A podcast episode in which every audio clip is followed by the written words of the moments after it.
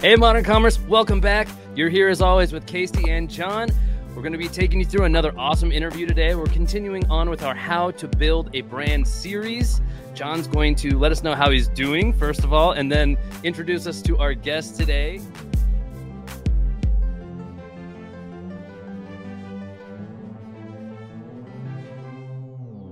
Yeah, man, I'm doing good. I am excited to have our guests today. Um, just you know, a couple of fun guys who, uh, you know, th- I mean, that's what it's all about. We just want to, you know, do some good work and have fun while we're doing it. But they uh, they've built an amazing brand. Um, they have invented the Perfect Jean. So we have Zach Arnold and Ovadia Labaton, aka Khaki Carl is dead, uh, joining us from the Perfect Jean. How you doing today, boys?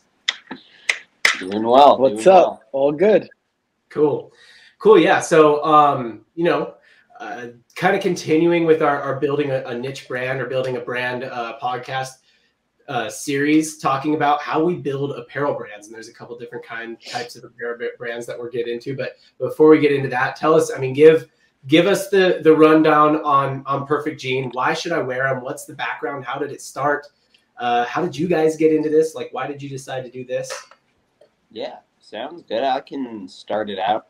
I mean, the Perfect Jean is a high quality, affordably priced, super stretchy, awesome, nut uncrushing jean. that's basically what we're going for. You know, we're freeing up the boys. That's that's basically the concept. And I mean, in terms of how it started, um, I do have a previous background in apparel. Um, in the denim space. So certainly took some time to analyze the market, see where trends were going. Um, just honestly visiting a factory, found this amazing fabric. Uh, Ovadi and I had sort of like met through previous projects, which we can talk about uh, a bit. Um, and honestly, like found this fabric, had the concept in mind, uh, and really thought this was the best thing to go ahead and bring to market um, for a direct to consumer test. Uh, and there's there's been a lot from from there to here, but that's sort of where, Yeah. where it started off. Yeah. Ovadia, anything to add there? Your background? Yeah, my background is is in. Um, I started my career on Wall Street, so that was kind of like finance and spreadsheets and numbers, which annoyingly is a big part of e-commerce and anything digital. Um, but starting like probably a decade or so ago, I've been in e-commerce and always kind of focused on. Um, oddly enough, what I would say is the easier part of it, which is not making the actual clothes, which is pretty much the hardest part of all of it. Um, so my background and what I focus on is more on the paid social, the marketing, site, ops, finance.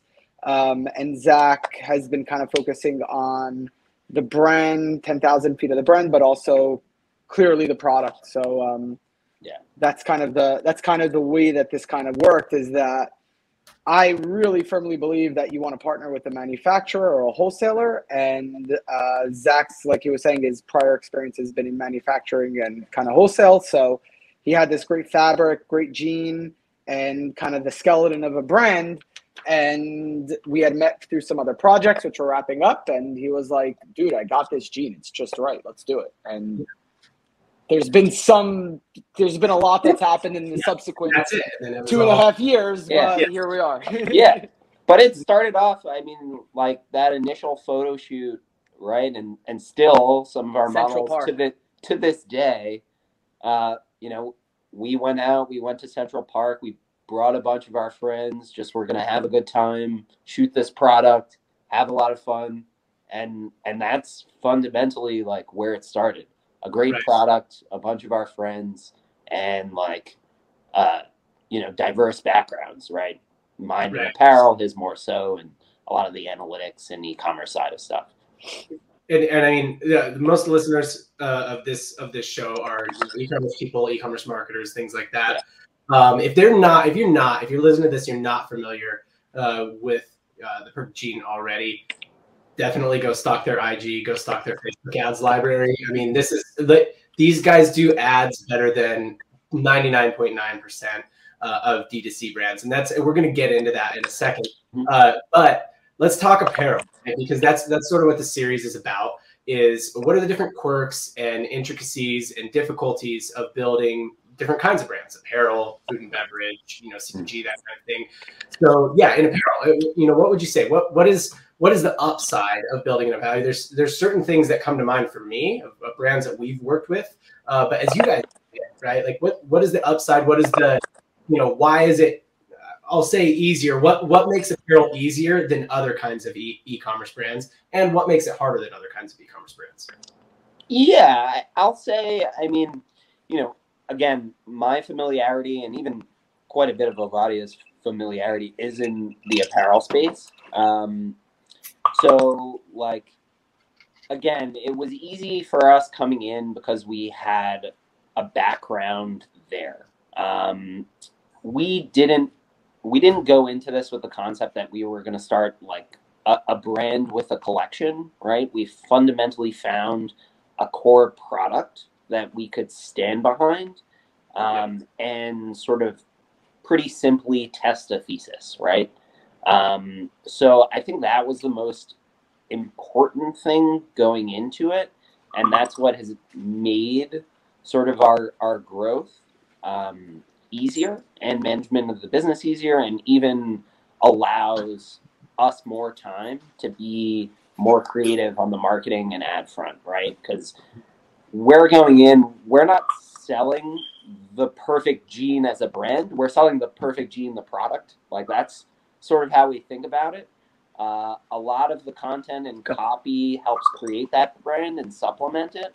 But we had this singular core great product. We started with X number of waist inseams and sizes to test it out. We've gradually expanded that in terms of sort of fits and various waists and inseams over time in relation to perceived demand. Um, and that's what's made it easy for us to manage. Yeah. I I guess I'd add one or two things just that the some of the pros of apparel is that it is a massive market. Yeah.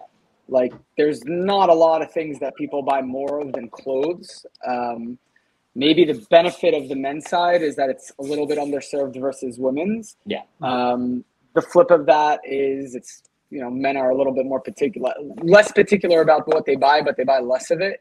Um, so if you can hit them and say like, "Hey, I actually solved the problem for you," they're very receptive to it. Yeah. The other side of apparel that's really good is that it's sort of a consumable. You can't just buy one pair of jeans for 20 years like a mattress. Um, the Caspers of the world have that problem. Brilliant brand, brilliant company, great product. But at the end of the day, if you only need to buy the product once every 15 years, you've almost done too good of a job. So you need to buy a pair of jeans once a year at a minimum. So that helps us once you hook the customer in. Um, the downsides of it is that you have tons and tons and tons of SKUs because you have sizes, Yeah. you have colors, you have washes.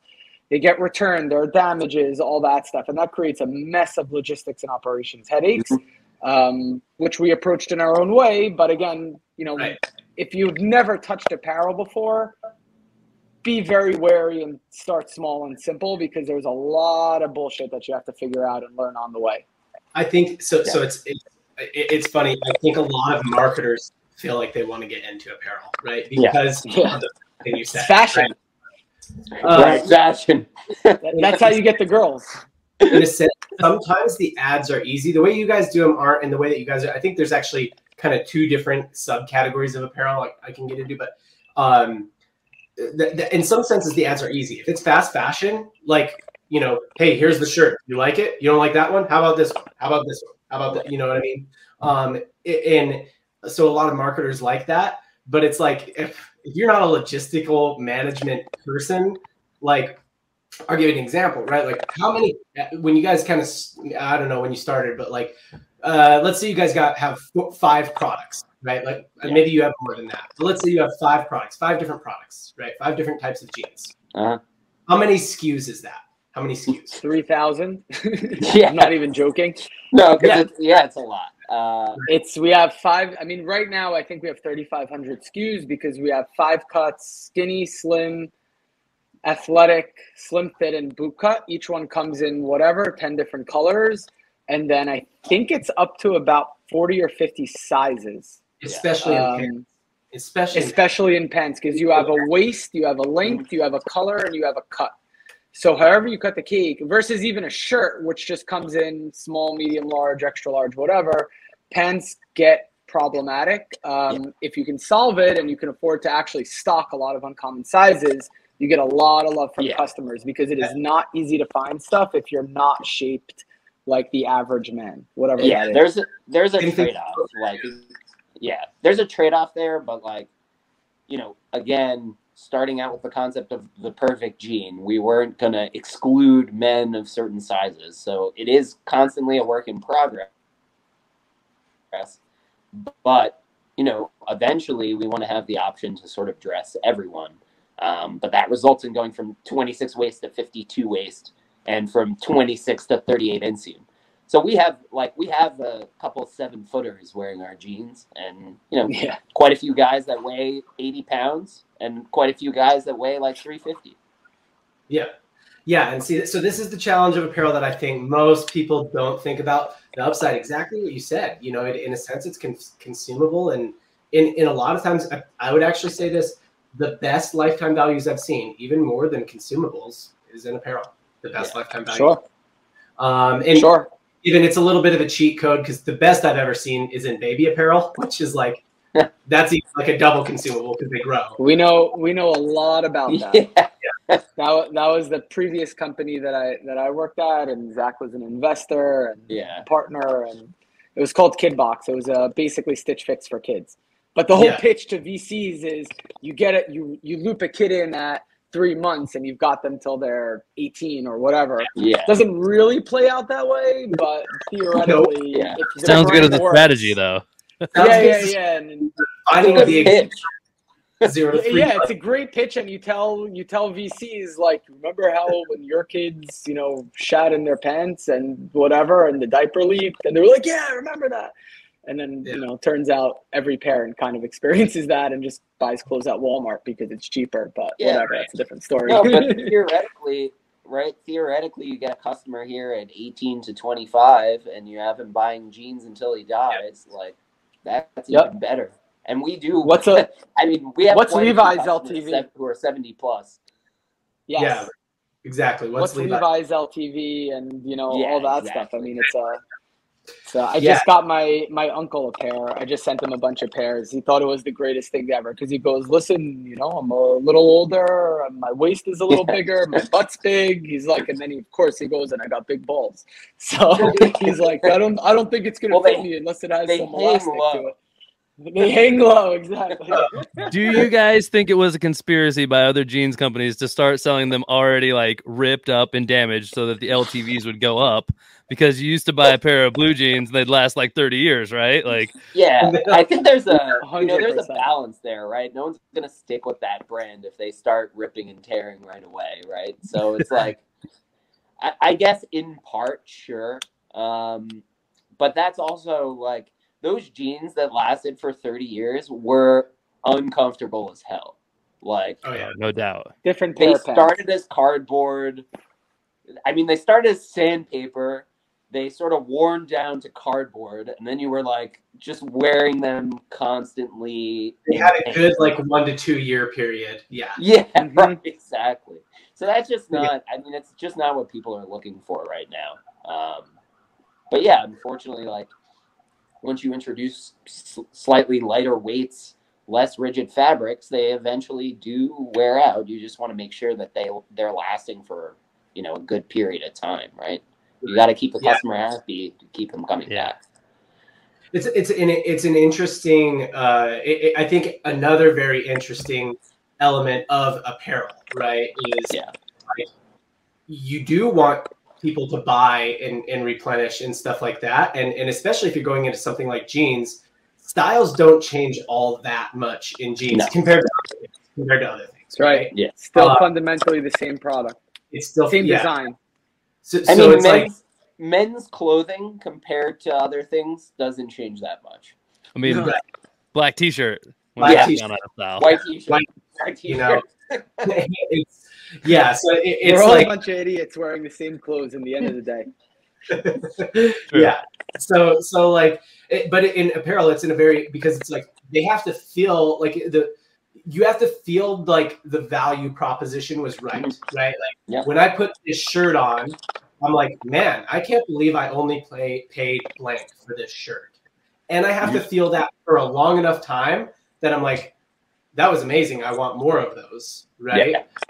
But it can't be so long and so good that like I never buy anymore, right? Otherwise, Yeah.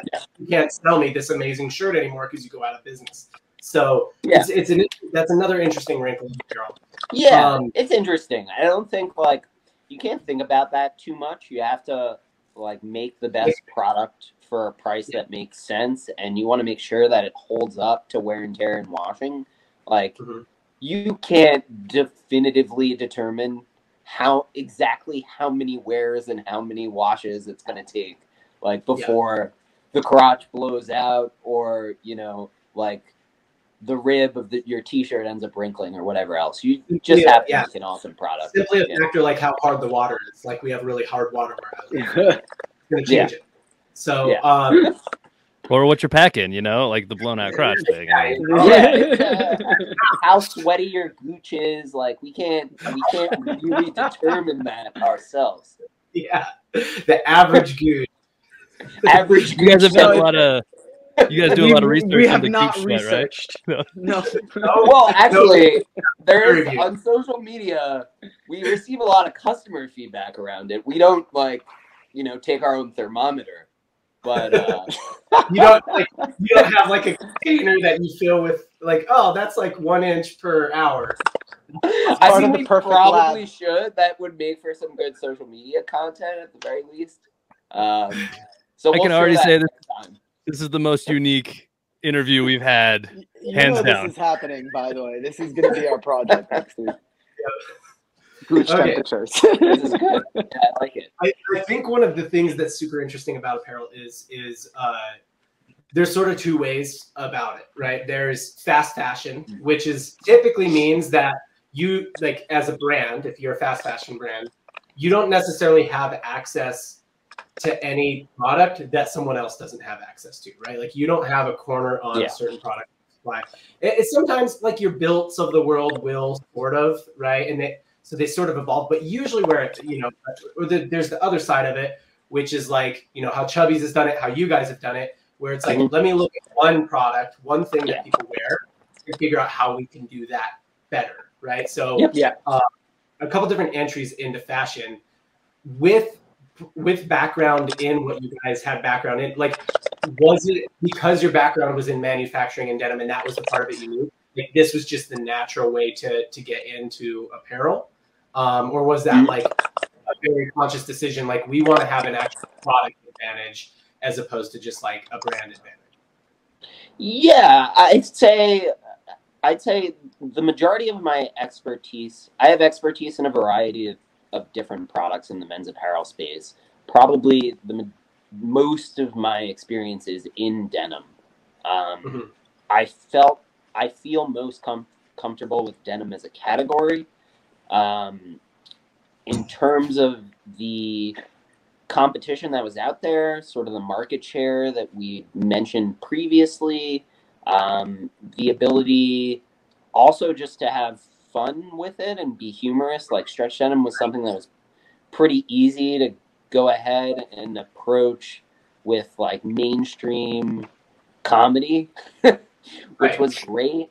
Um, so I think it was a, a combination of, of all of those things. Um, Yeah. And we, we did want to sort of make sure that the product that we, we were always going to start with the product, first of all. I don't think there would have ever been a chance that we were like launching a collection fashion brand, right? Right. Um, we wanted a thesis that we could clearly test that we could run ads, get data back, and continue to take it from there step by step. And that's what we've continued to do. Um, it happened to be denim because that was like the better fabric that I found uh, at this particular factory. I have a bit more expertise there.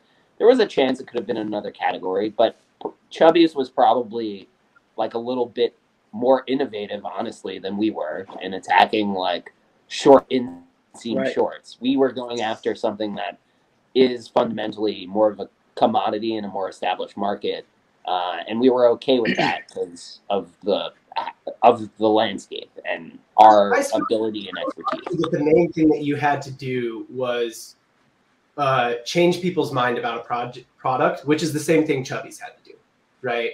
Yeah, Yeah. had to people's mind about like, hey, Chubbies had to create the market. they created product. it. that's a We good had. Yeah. familiarity. Yeah, that's a Stretch good we had some familiarity. It's a it's an incremental innova- innovation versus kind of something that was a little bit more fundamental. Um, so I would give Chubbies credit for that for sure. Yeah.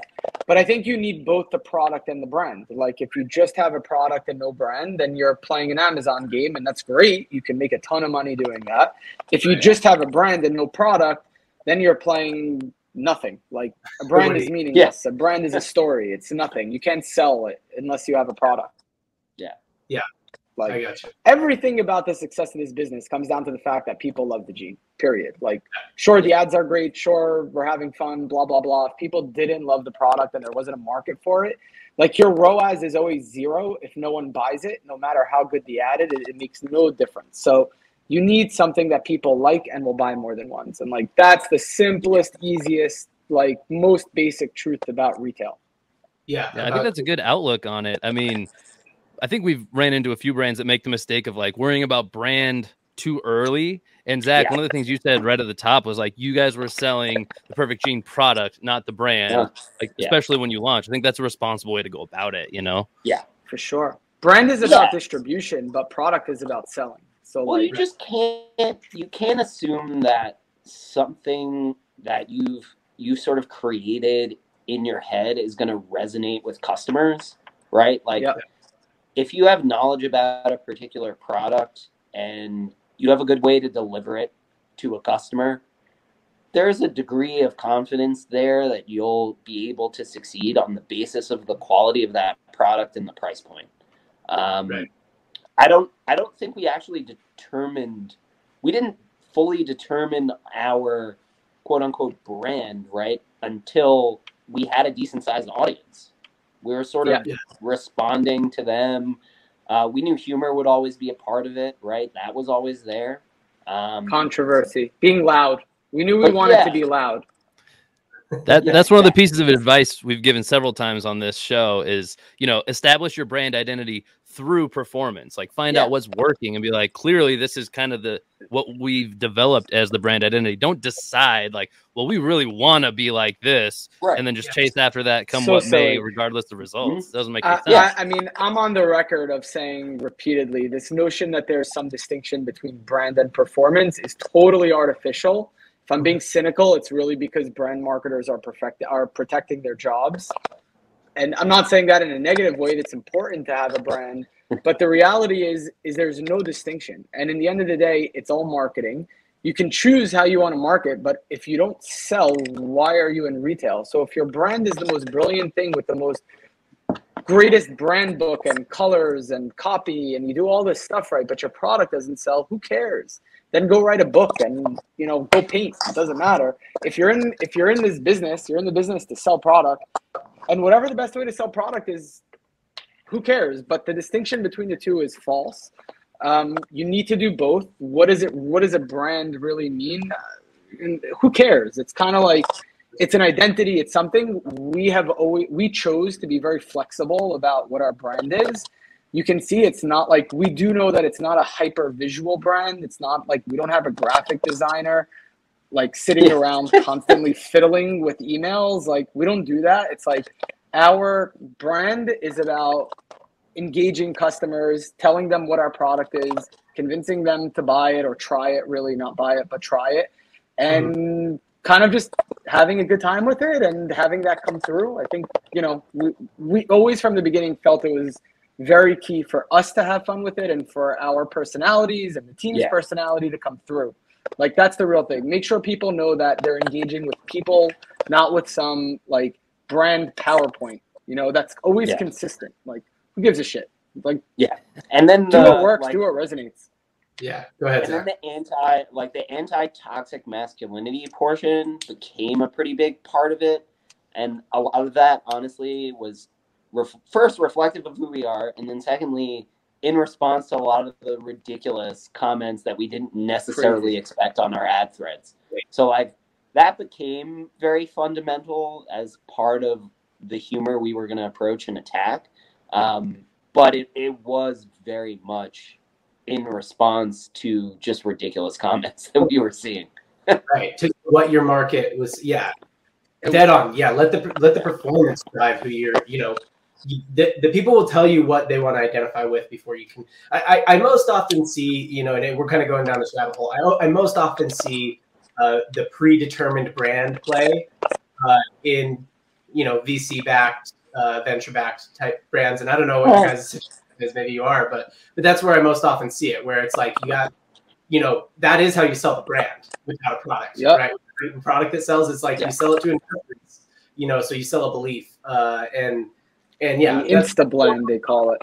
it's just a different way to do business i suppose you know you could probably see that way as well but Yeah. Yeah, I, I, mean, think though, it worked for some. yeah, I think it, many. I think it sort of reflects though the VC mentality overall, right? Like they don't need to succeed on every project.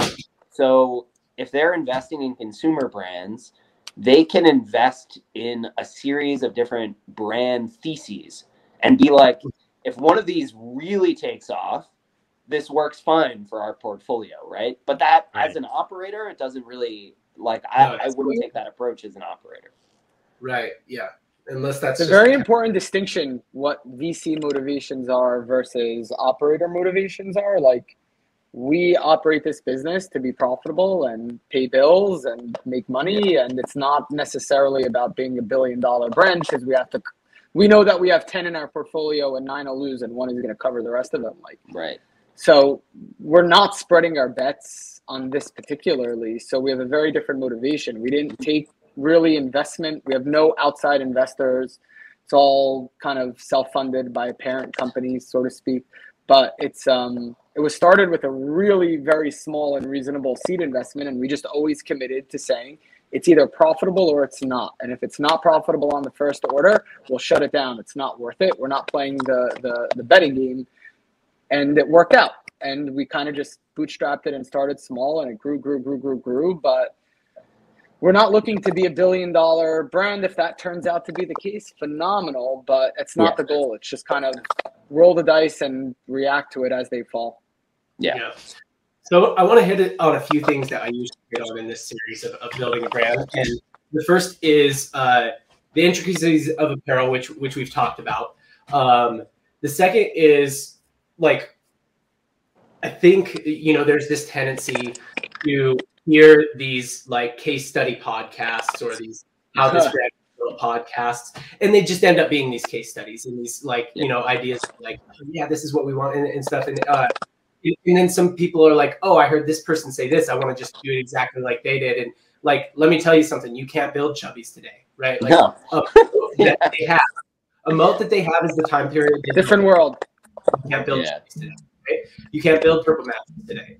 Uh, not the same way. Right? Not the same way that they did. So, uh, what? Yeah, that's one thing I want to call out uh, for you guys is that I think that the, the thing that you have that's like, hey, you know what? You can't do exactly how these guys did because uh, you have a background, right? Like a background in a pretty complicated industry in terms of like we just said, you have five products and like three thousand SKUs. If you are someone who doesn't have experience with that, like don't Yeah. just try and go do what Perfect Jean did because No. you're gonna run into some some trouble. Um, so yeah, no, I mean I want to call that out too and say like, yeah, you guys have built but like there is some stuff, some advantages in place that you guys have leveraged that they're just not available to everybody. Um, We have cheat codes. Like Right. honest to Yeah. God, we have cheat codes from our. We've said this before from previous failures, previous successes, previous experience, just connections we have that are not available to everyone. I mean, we have financing that works really well for us. Um, we both have experience kind of across a variety. We, we've both also been investors. We've both have like strong finance backgrounds. We both know what we're doing in apparel, and we've seen a lot of failures in apparel. We've spoken to a lot of people struggling in apparel, and we've spoken and we know a lot of people who succeed in it. It is a grind. It is hard, but when you hit it, it has a lot of upside. Yeah, there's no replacement for reps. You know, you've Yeah. got reps. Yep. And the thing We've that got reps. sometimes baffling for to me are the people that succeed in sectors where they fundamentally like don't know their product, which I just crazy. don't. I mean, it's a people do it. I've seen people do it, but it's just not. It's so distant from what we've done here, and really from what what you understand. There are just so many intricacies about creating a jean and then even as you receive customer feedback, right, you also have to weigh that against your own knowledge and understanding, right? There there are little things like the depth of pockets or how long a fly is that just don't work for all people. So there are decisions there that have to be made uh, that just require expertise. Um, and if you don't really understand your product and market, uh, I think you'll just have a difficult time scaling. Yeah, at least in yeah, if, you're trying to be an apparel disruptor, for sure. Yeah. you know, maybe there's some markets where it's just easier, and I can kind of think. But, uh, okay, but let's get into some stuff that you guys have done that others can. Let's not say replicate, but Mhm. but like we're giving advice to people, and we're saying and you're saying, hey, here here this has been a key way of uh, this is a key key element in our success, and you can do this too. I would say that the creativity and the like strategic approach you guys take to your ads. You make great ads and you put a lot of focus on it. And it, I, when I say great ads, I don't mean beautiful ads, right? I mean you Yeah. make No. ads, get them to the product. Yeah, no, that's for sure. Facebook's I biggest know- complaint about us is that we don't make any beautiful ads. I'm not Yeah, even really? joking. They're like, you guys need to do beautiful ads. We're like, why?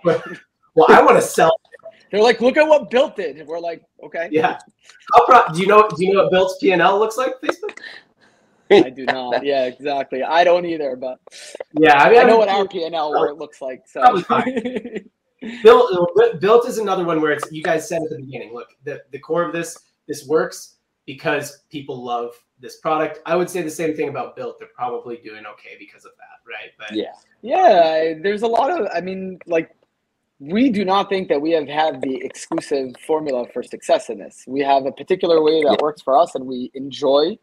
Um, like, we would not want to be doing ph- photo shoots where we have like beautiful, ripped, sexy men without their shirts wearing jeans. Like, that would not be so fun. We have photo shoots where people are chilling, drinking, our photo goofing are- around, are laughing. fun. and They're, they're, hysterical. They're ridiculous and cheap, and it's like no stress, and it's great. And like I just we mess Casey, we mess so them up sad. sometimes, but whatever. I just saw Casey get so sad that he couldn't be a model for you because Dude, you could be a model Oh, for us model. anytime. My abs are too good though, guys. they're too Oh, good. yeah, we do not discriminate at all. I was gonna lift my shirt up, but yeah, I mean, like in terms of learnings, I guess that other people, other people can engage with and perhaps help their businesses. I, I would definitely say first and foremost to not necessarily listen to the people commenting on your ad threads, but to engage with them um, in some way. Uh, and you can take certain learnings from that. Uh, again, I wouldn't say it's necessarily listening to them because if you were listening to them for our initial ad threads, we would have shut Woo. down immediately. We decided Right. instead to sort of counter troll them as our form of engagement. Um, Right. But there are a variety of other ways to do that in, in other industries. I, I think it's important to engage with your early customers, see where they're coming from, see why they are or are not buying the product. Um, I don't think we would have gotten anywhere without that. And, you know, we still reply to, I'd say 99.9% of comments on our ad threads to this day. You know, there, crazy. There, there's an idea that we've said before on this podcast, and I don't know that everybody subscribes to this, but we talk a lot about ad creatives, right? Or just creatives. We say the word creatives.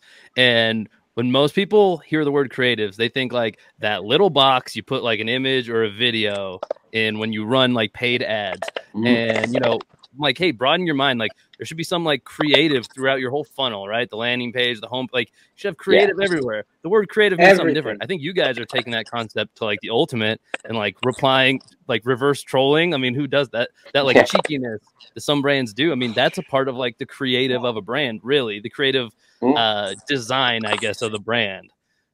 Well, Radio Shack does it, but you know, maybe you guys are. Yeah, like if, if you just don't say the word brand and you don't say the word creative, it's personality. Yep.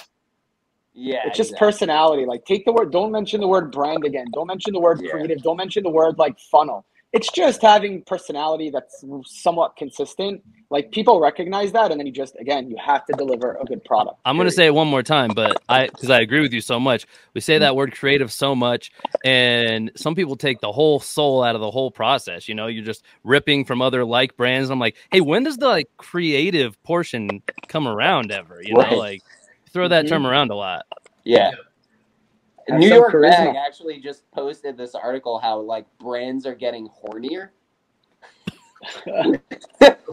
Which is great. Like that's great for us, right? Because we have a we have a flexible personality. We're sort of horny to begin with, but now I feel like we need to amp it up. and just be, be more. yeah. The funniest thing is there was also an article about how Victoria's Secret went the other way, and everyone's like, "This sucks." Yeah, they're like, uh, yeah, what? The whole we like the fun. Like they're like, you don't have to. You can still be diverse and be inclusive, but we like the fashion show and we like having kind of ridiculous outfits. You don't have to take that away and just go bland. Yeah, you know yeah, what people yeah. don't like is when you do that for all the wrong reasons. You do that just to exactly. be checking boxes. Right. Yeah. Talk about That's listening to your, to the comments. It's like right. if you use that as an example, Victoria's Secret listened to the people hating on them, changed their whole mm-hmm. thing, and actually they had a massive business because they did something. And sure, they should adjust, um, but you know they kind of reacted instead of thought through it and really engaged, and so they ended up listening to the comments. And if, it doesn't if seem like everyone loves it. If you really believe in all those things, why be afraid to let some personality show to begin with? Exactly. Yeah. Do you yeah. believe your product actually helps people? Like, do you believe that legitimately people enjoy your product and makes their life better?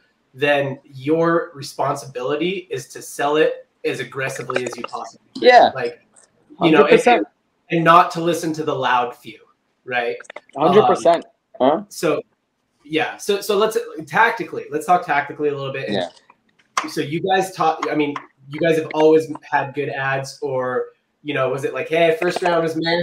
Uh, or what, like how how did you how did this develop? I know you said, hey, we went and we did a photo shoot with our friends first time. Still, some of those are our best performing ads. Like I guess you kind of knew from a product standpoint right away that we're like, oh, we use humor. Um, but yeah, like how did this develop tactically, right? Like in terms of, hey, we started here. This is what we noticed, and this is the. People who helped you along the way. Have you brought in certain agencies, certain outside help, or developed your own internal processes for this, or what? It's a combination of all. I mean, um, one thing that I think is just absolutely critical for any brand is make sure you're hiring the right marketing agency, paid social, email, everything. Make sure you're like you're going to make a mistake, but really do your due diligence. Meet the people who are going to work on the account, not just the sales guy. I mean, I, I I make it a point to make sure that I know the CEO of the agency that I'm working with, and make sure that whoever that is is uh, invested in our account in some way. Um, it goes true with almost any vendor that you're working with, unless it's someone like Klaviyo, where it's 100% not available and doesn't matter, which is sad. But if you have humans working with you, they're part of your team. Um, you're responsible for a relationship with them. You're responsible to make sure that they enjoy their working on your account. They're not just people on the other end of the screen that you can yell at and kind of like grind down. Um, we work with thesis testing. Can't say mm-hmm enough good things about them. They're amazing. Um, they do a lot of the heavy lifting on, on ad creative. We source like I, I, really would say the one thing that we did that was also very uh, not innovative. It was critical at the time, but like we knew from the prior business that Facebook creative you have to be flexible on. You cannot be prescriptive. You have to just try things. Um, the initial winning ad was um, one of uh, one of the women on Zach's team tugging on a G, like a static image, nothing fancy. It was like the worst lit shittiest photo ever. I mean, it's it's a great picture, but it's not Photoshop. It's not touched up. It's not bright. It's bland. And that one, Like that was our twenty dollars CPA Yeah. for the first six months. Like that's when we said, "Oh shit, we have a business here. We figured it out." And that image scaled us to whatever I don't know, a thousand, two thousand dollars a day of spend. And then we started sourcing. We built creative hmm. ops, everything automated because we do not have a big team. So we automated creative ops as much as possible, like constantly getting 5, 10, then 15, 20 different creators sending us stuff. Thesis cuts it into an ad. Everything is somewhat thought out. It's not just throwing shit against the wall. We know our value props. We hammer them again and again at the agencies. They or I or Zach write ideas and scripts, and like this is what this is kind of the general outline of what we want to do. So it's not just random. Um, and then we iterate and thesis. Like I give them credit, they have a testing methodology, um, and it's smart and it works. And it's like this makes sense. We test a thesis, we iterate on it. If it fails, we move on. I yeah, exactly. Uh, and that was unintended, but good. Um, we test the thesis. If it works, we iterate. If it doesn't work, we get rid of it. I mean, it was Yeah. easier before. It was like the formula was UGC cut up. It's become a lot more interesting and harder. I think TikTok has thrown a big wrench into a lot of creative because it's a radically different style and a different type of ad unit. Um, and we're figuring that out, but it's the same fundamental process. It's like what works, what doesn't work. And the other thing that we do that I think is easy for us is because we don't have anyone telling us how much money we need to make or how much revenue we need to hit. If shit's not working, we scale it back like dramatically. Like Yeah. we've spent tens, 20, 30, 40,000 dollars a day and you know, 2 months later we're spending 5 grand a day. And that's just to protect cash and be smart Yeah. about it and it doesn't really matter cuz we don't have a lot of overhead. So Yeah. most of our costs are variable. If we sell at an X ROAS, we make money. If we sell below that, we do not make money. And it's that simple. And then in terms of just like choosing some of these vendors or third parties to work with, uh, 3PLs as well, right? Like it's useful to speak to some people like us that have failed miserably in a whole series of projects before succeeding.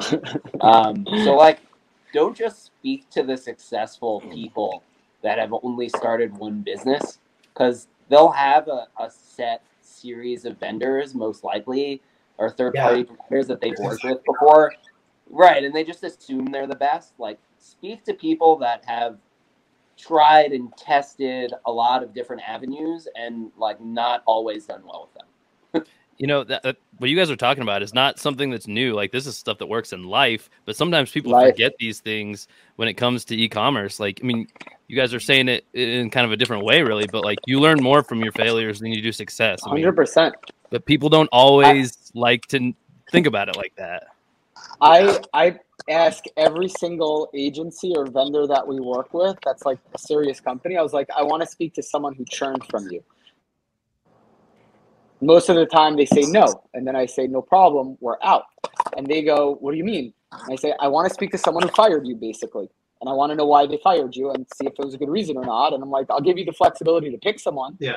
Like, so, you know, you don't have to pick your worst client ever. But if someone's unwilling to let me speak to someone who fired them, it makes me nervous. I want to know why. Doesn't mean I'm not going to pick you. I just want to know why other people don't. Or if they won't do it and I still want to work with them, I'll hunt down someone who fired them and find out why. Like, you got to know both sides of it. Yeah, no, I, I actually like that as a policy, right? Like, can you refer me to somebody Policy. who churned, right? Like, and, and and honestly, yeah, Casey and I are agency guys, you guys know, and and as you say that, it's like, yeah, if you give me the flexibility to pick someone, of course, I can refer you to someone who who who fired us that isn't going to have bad feelings about us, right? So I don't think it's too big of an ask, honestly.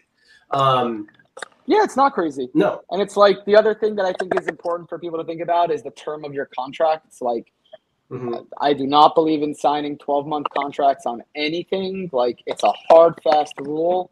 Sometimes it'll be three months, but really, we don't go more than three months because you don't want to be locked in. And I tell anyone that we sign more than a three month contract with, if I'm not happy, I'm going to break the contract. And they usually choke a little bit. And they're mm-hmm. like, What do you mean? You can't break a contract. And I'm like, and it happens. And it's like, I'm sorry, but you know, if if you you- want, yeah. we work with someone we work with someone and I just broke the contract and I signed an NDA, so I won't say who, but they foundationally changed their product. Like it ceased to work for us. And I was like, you guys changed it. I don't, I don't want to work with you anymore. What do you mean? And they're like, no, but you have a contract. You have to buy it out. And I was like, you're out of your mind.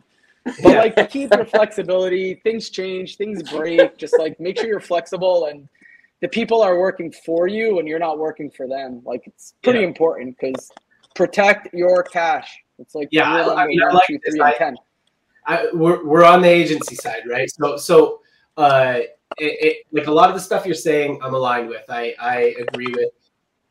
How do you and is, so so this is kind of a you know down a rabbit hole kind of question, but your and I think we were talking off off camera about this. The agencies that work with you guys and and, and have worked with you for a long time, they enjoy working with you, right? Like you guys are good clients to work with. So talk about that too, because I think that a lot of brands, I, and of course, as an agency person, I'm like, I think a lot of brands need to hear, here's how you actually be a good client of an agency, right, and be mutually successful together. Um, yeah, what are your thoughts there? I mean, the, your your when you think about Facebook ads, it's like so simple. These the agency that you work with has your credit card and is spending thousands, if not tens of thousands, if not hundreds of thousands of dollars a day, and you better make sure that those people like a are invested in what you're doing, that they don't think you're an asshole.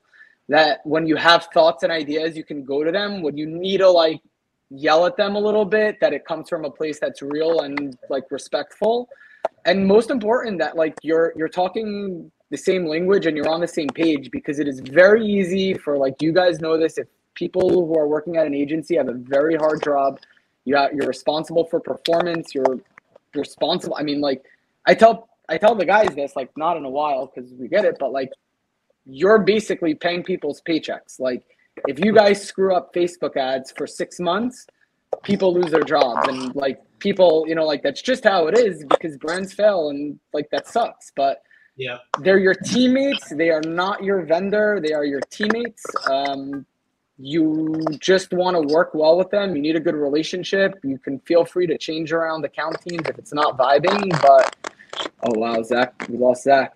But um, it's so so critical because you're also gonna have to ask favors, and sometimes people need to work weekends, and sometimes people just need to hustle on shit, and you want to be able to go to someone and say, "Hey, I we have a good relationship. I need a solid here." It's true on the warehouse. It's true on the agency side. It's true with anyone you're working with. Healthy relationships really really work better than kind of just bossy. Do this better ROAS. Like, what are you gonna really do? You need to work together. Right. Yeah, I mean, just apart from like the human element of just having good relationships with people you work with, I think alignment is like kind of bringing it to like to like the business. Like, what are the metrics we're all looking at? Are we aligned on everything? Um, I think that is of the utmost importance. And that can kind of make sure that some of those things don't get out of hand, you know, because sure. I think we've all seen that from both sides, whether you come from agency or the brand side. We've all had, we've all seen people who suffer from that, like the grass is greener on the other side kind of thing. lost Where you you go like, oh man, I got to get out of this agency. Oh. I just want to be internal. It must be so easy. Or somebody with an internal brand's like, man, I should just work for an agency. All you have to do is X, Y, Z. Like, Yeah. it's just never the way we think it'll be on the other side. Yeah. yeah. Dead on. I So lost um, you guys for a minute. I don't know. uh, we're yeah, good. We're still, we're still good here. I think, We're, yeah, we're good. we're still recording and going through. But anyway, yeah, no. So I, I that that's a good that's a good conversation, right? Because it's like you know we don't talk about it very often as an agency. It's like this weird topic to approach. Like, hey, here's how to be an actually like a good client and have a successful relationship with an agency. Because as an agency, it's hard for us to be the ones that says that or say that, right? Um, So, uh, yeah, kind of kind of starting to wind down, wrap up here. So one thing I, I would like I like to ask every every guest is, uh, what do you think right now, um, Zach? Since it looks like Avadia, I think I think his I think his device was dying, which is why I put that into the chat. Maybe that's yeah, maybe that's what's going on. I started fiddling you around, but my device was all right. You can re-add him to the stream. Am I back? I don't know Yeah, what happened. I don't know if it was me or someone else, but yeah, you I did. I don't know. your device, device good. Your device. I got 37%. I got the juice. I don't know what happened. We got juice. All right. So, so one thing I like to ask all of our guests is, um, what is something that right now today uh, Perfect Jean is doing really really well, and what is something you guys feel like you could be doing better, and and that is important to actually do better. Like, we're not doing this well enough, and it is and it is important. TikTok. TikTok, you're not doing. That's the answer. I don't the know if second- anyone's really doing it well. I mean, That's number two. I- we're we're not doing it well. no, yeah and I it don't know how to seems do it. somebody is. Yeah, I- I can confirm there are brands doing well on TikTok. Yeah. True. Uh, We- so I'll, I'll just say this. I've been on a rant about this because we wasted hundreds of thousands of dollars last year and this this year on it, where we didn't have the ROAS, and I think we made good ads. And we just had a few like good friends look at it, and they're like, "Oh, you spent your money too soon." And I was like, "What does that mean too soon?" I was like, "So then I'm just gonna wait until everyone else is showing good ROAS. I don't need to be first to platform for like parity with Facebook, but like." There's obviously a billion some odd people there and you know we're giving our data to china anyways so we might as well make some money on it Right. Yeah.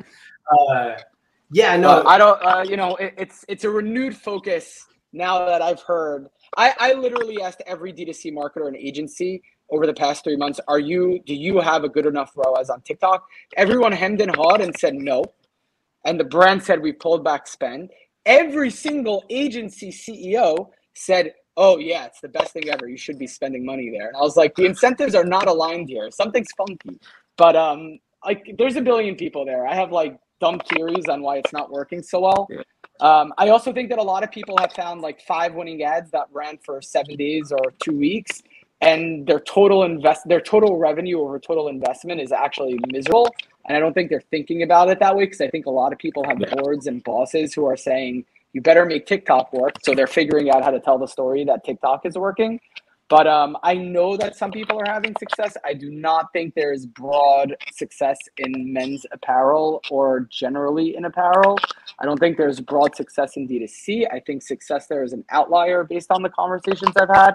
I know Mm. some people are winning. I wish I was one of them, but we have Mhm. not cracked the code yet. But we Yeah. will continue to try. I'm a. I, well, yeah. I have lots. Feel to free to pitch us on it, Sean. Yes. Yeah. No, no, no. I just I'm gave not- you a layup. I just gave you like the alley You threw it Prove up. us wrong. yeah, you lo- you lobbed it for me. Uh, here's my problem as an agency person is that like I'm I sometimes feel like I'm about to give myself like one of those humble brag compliments. I sometimes feel like I'm too honest, and I literally mean that. Like sometimes I say the thing that like doesn't get me more business, right? Like because I'm like that's my opinion. Um, so you're not you, you you actually a lot of what you said is right. So here here's a couple things with TikTok. Um, first of all, success there. I've not seen. uh, Okay, there's there's like one case I can think of of a brand that gets like very consistent success on TikTok. Mm. But what by success, what I mean is uh, on like a clicks basis, it drives a similar ROAS to Facebook at about a fifth of the scale. Okay, Okay. So- yeah. solid, solid supplemental channel, you know. Uh, but Yeah. Google, yeah, Google, YouTube. I mean, YouTube, so much more opportunity. And I don't know if you guys do YouTube, so much more opportunity there, right? For Mhm. instance, Yes. um, what? So, so then here's another success metric. Some uh, there are other brands uh, that sell higher ticket things uh, Yeah. that take multiple touches. And TikTok is a good first touch point. And if you and by any way you track multiple touch attribution, which is hard, MTA tracking is hard. But like there are some brands like, look, no matter how you cut it, this is a good first touch point. Yeah. Um, it, Mhm. it contributes, right? It has, con- but we can't scale it independently. Yeah. Number three scenario is exactly what you said, where probably, you know, somebody's going to come at me and say like, yeah, well, you suck at TikTok if this is if these are your numbers, but like 90%, nine out of 10 ads, maybe 19 out of 20 ads you launch just aren't that good, right? Like they just don't Right. perform. And and I mean, for some brands, it's probably 49 out of 50 or 99 out of 100. But that like one will like really slap and it'll scale hard for seven days, like you said. Uh, it'll drive a lot for seven days, and then you're just in this cycle of test, test, test, test, test, test. Oh, that one slapped, go right. And then there are some brands that get that to Oh. happen on a semi-regular basis, right? It's every month or two months or three months um, or something like that. But but yeah, so so those are the three scenarios for success. No, I, I think what you said makes sense. I think like it's an interesting question. There's two things with that that I would say, or three things. One is contrast to Facebook, whatever, 10 years ago when it was young, you could just throw shit at Facebook and you were making bank, you know, 5x ROAS, 10x ROAS, bananas, because no one else knew about it. TikTok has a very different dynamic as a new ad platform where the, I really don't think that TikTok itself has nailed the ad unit, the algo, and it is not like a it is an amazing platform. It is not prime time for ads yet. So I am really thinking hard about do we want to be one of those brands that has to test 49 assets to find the winner? That seems like we didn't build our creative ops to produce that much creative. We do not have a team of 10 creatives. I don't want to hire 15 agencies. It's just getting into be a bigger bet than we really want to make. Um, so I sort of, if the if the ROASs are at best parity with Facebook, I'm very happy to wait until the platform matures and it's kind of like a little more consistent. Um, I want to sleep well at night and not worry if our through 2,500 or 5K or 10K a day TikTok spend is going to lose us a hundred grand this month. Like I'd rather spend the next six months making brilliant YouTube ads than making TikToks. Um, probably a controversial opinion, but I just think there's way more scale. I also just see how good Google's algo has been at targeting. Um, like on some level, fundamentally, the best ad platform ad platform is the one with the best pixel penetration. And if you're talking about pixel penetration, it's Facebook and Google. And then it's who has the best machine learning and audience targeting and who's getting around privacy stuff. And i don't know that tiktok's there yet. Um, nice. not for nothing. I think there actually is a lot of risk that tiktok gets somehow politicized. Um, yeah. but we'll see. So i don't know. Like the, Google and Facebook are here to stay. Just there. If the rest of your Google strategy is strong, right? Like if you have, you know, uh, we get really great results and we can scale on, you know, PMax and shopping and even maybe display, discovery, whatever. Um, then YouTube is like, you know, it's it's it's a great opportunity to scale. Yeah, that's the struggle with Google is oftentimes it's really good returns, but it's tough to scale. You know, school, tough to scale. Campaigns aren't going to have as good of last click attribution is like you know your shop campaigns but it feeds yes. it, it, does have better last click attribute it does have good last click attribution and it really directly and noticeably feeds the other google type campaign types. A hundred percent. So uh, a hundred percent. it's so it's so important to look at google on like we look at google first of all in platform then we look at northbeam first touch click only, click and view. Like none of them is right. It's just different dimensions to get a sense of what's going on. Let's just say um, you want your data to be a Rubik's cube. Right? Um, like you have to be able to look at it different ways. All right. What's something you do? Exactly. There's no right answer. Yeah. You don't do TikTok well. What, what do you? We're pretty ah, self-deprecating. Um, we do nothing well. Yeah. nothing. Nothing. We do nothing well. You you uncrush people's nuts well. You're good at. We have a good. Yeah, product. we do. Yeah. We yeah, we, we ship a good product. we get it to their door, you know, by any means possible. I wouldn't say we necessarily do that well because we fall victim to the carriers. So yeah. even that part can be a Ugh. bit of a struggle. I would, but I, uh, if we have to yeah. brag, I would say, given that we have no full time logistics person, I think our logistics work fairly well relatively, but it's such a pain in the ass. We work with a 3PL called MasonHub. We like them a lot. Um, they could be cheaper, but what am I going to do about that? but we have no full time logistics person. So, you know, I don't know. We want to hire someone to manage great. them and deal with that shit. And like, yeah. they just do a good job. So, like, we're pretty happy about that. Oh, we're very proud of our returns. I'll say that. Oh, yeah. Good with returns. That's important. I just spoke to a brand, like a hundred million dollar brand, and they're like, "We don't do exchanges; it's too hard." I'm like, "That's idiotic. We do thousands yeah. of exchanges a month. It's just free yeah. money." I mean, it seems like you have to if you sell jeans. You know what I mean? Uh, yeah, it's impossible. We sell stretchy jeans. I'll bet yeah. you guys it's impossible do... to get the fit right every yeah, time. Impossible. Every exactly. customer, it's just not not a possibility. I'll brag for you guys from a marketing standpoint. You guys do Facebook, Instagram ads really well, and we've said it throughout the whole time. But, but like you know, I can't stress it enough. Like you guys have, are essentially built on on one channel, and then you know you've expanded, right? You have Yeah. probably retention channels. You've expanded to Google, but it was like, hey, this Lost whole you thing guys is again. profitable from order one, and the reason it was or has been Yep. is because you guys are just really good at understanding that platform and uh, and, and reaching people, getting their attention, and selling them on that platform. I would say that you're good at that. Um, that's something you're doing well. All right, so wra- wrapping up here. Last thing we do is we do a little parting shot. I think I skipped it in, a, in an episode just barely, uh, but we do a little parting shot. So basically, this is it's kind of like, hey, you know what? Like throughout this conversation, what has occurred to you? What is you know if you're going to kind of say, hey, most important thing if you don't you don't learn anything else listening to this episode, if you don't learn about Gooch Sweat or anything, then uh, then then learn this. we'll we'll let both of you take a shot at it. All right, I'll go with the parting shot. Let's see here. I mean, I think overall, reflecting on the discussion, um, again, I think it's it's very important to, again, which I mentioned before, speak with people that have both failed and succeeded in various avenues, people that have experience both running aspects of their company in house and working with third party providers. Um, and then, you know, ultimately having an open mind in terms of working with those providers, working with whoever's running your ads, working with who's ever running the 3PL.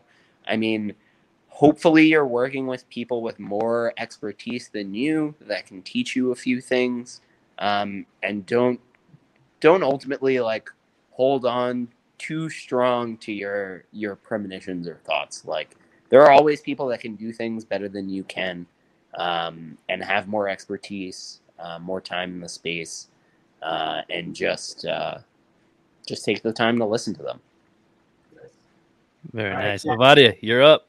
Jackie, I, I didn't hear the question. I dropped off. yeah Uh, I don't know. I mean, really, really, really, e-commerce is a grind. There's so many little things you have to do right, and not just right. You have to do it well. Um, try to pick a product that you enjoy. Work for a brand or create a brand that you're having fun with. There's some passion. Don't take it so so seriously. At the end of the day, you're just selling shit. It's like a very great job if it's working, and it's kind of the worst thing ever when it's not working. Um, so make sure that you're enjoying what you're doing because you need to put a lot of energy into it. Make sure that you enjoy the people you work with. Um, make sure you know your cash. I think that's also like Yeah. pretty much the most important thing, and you're aware of what's happening to your bank account because when the cash runs out, uh, when the Wi-Fi out, runs out, Wi-Fi yeah, you turn off the internet. Um, but yeah, it's really like this game requires a lot of passion and energy and hard work and it's a grind the, the rewards are really great both you know financially they can be great and also just it's very fulfilling um, to do something and kind of build a machine that works and runs um, but make sure you're having a good time and there's some passion because if it's not it really sucks I love it. Yeah. I, I ran track in college uh, and like Mm. was all American. And uh, I would say this about anything. It, like it was, you know, it's the most important thing in the world to you when you're doing it. Yeah. And uh, but I like, you know, a friend of mine used to say like, hey, let's not take ourselves too seriously. Like, don't forget we're just running around in circles here. Like, Just That's a running around. great it's, it's- analogy. it's life it's life Uh, it's great yeah. All right. Cool. Well, thanks so much for being on, guys. It's been a lot of fun. Uh, Casey, say all the YouTube things. Modern Commerce, thank you for joining us on the channel today on another one of our interviews. We really appreciate it. Please drop a comment in, hit that like button if you liked the video, hit the subscribe button so that you're one of our subscribers. YouTube uses that to help send our videos to the right kinds of people so that it can, you know, hack that algo. Um, hit that bell icon to get notifications about whenever we drop new content onto the channel. And as always, until next time,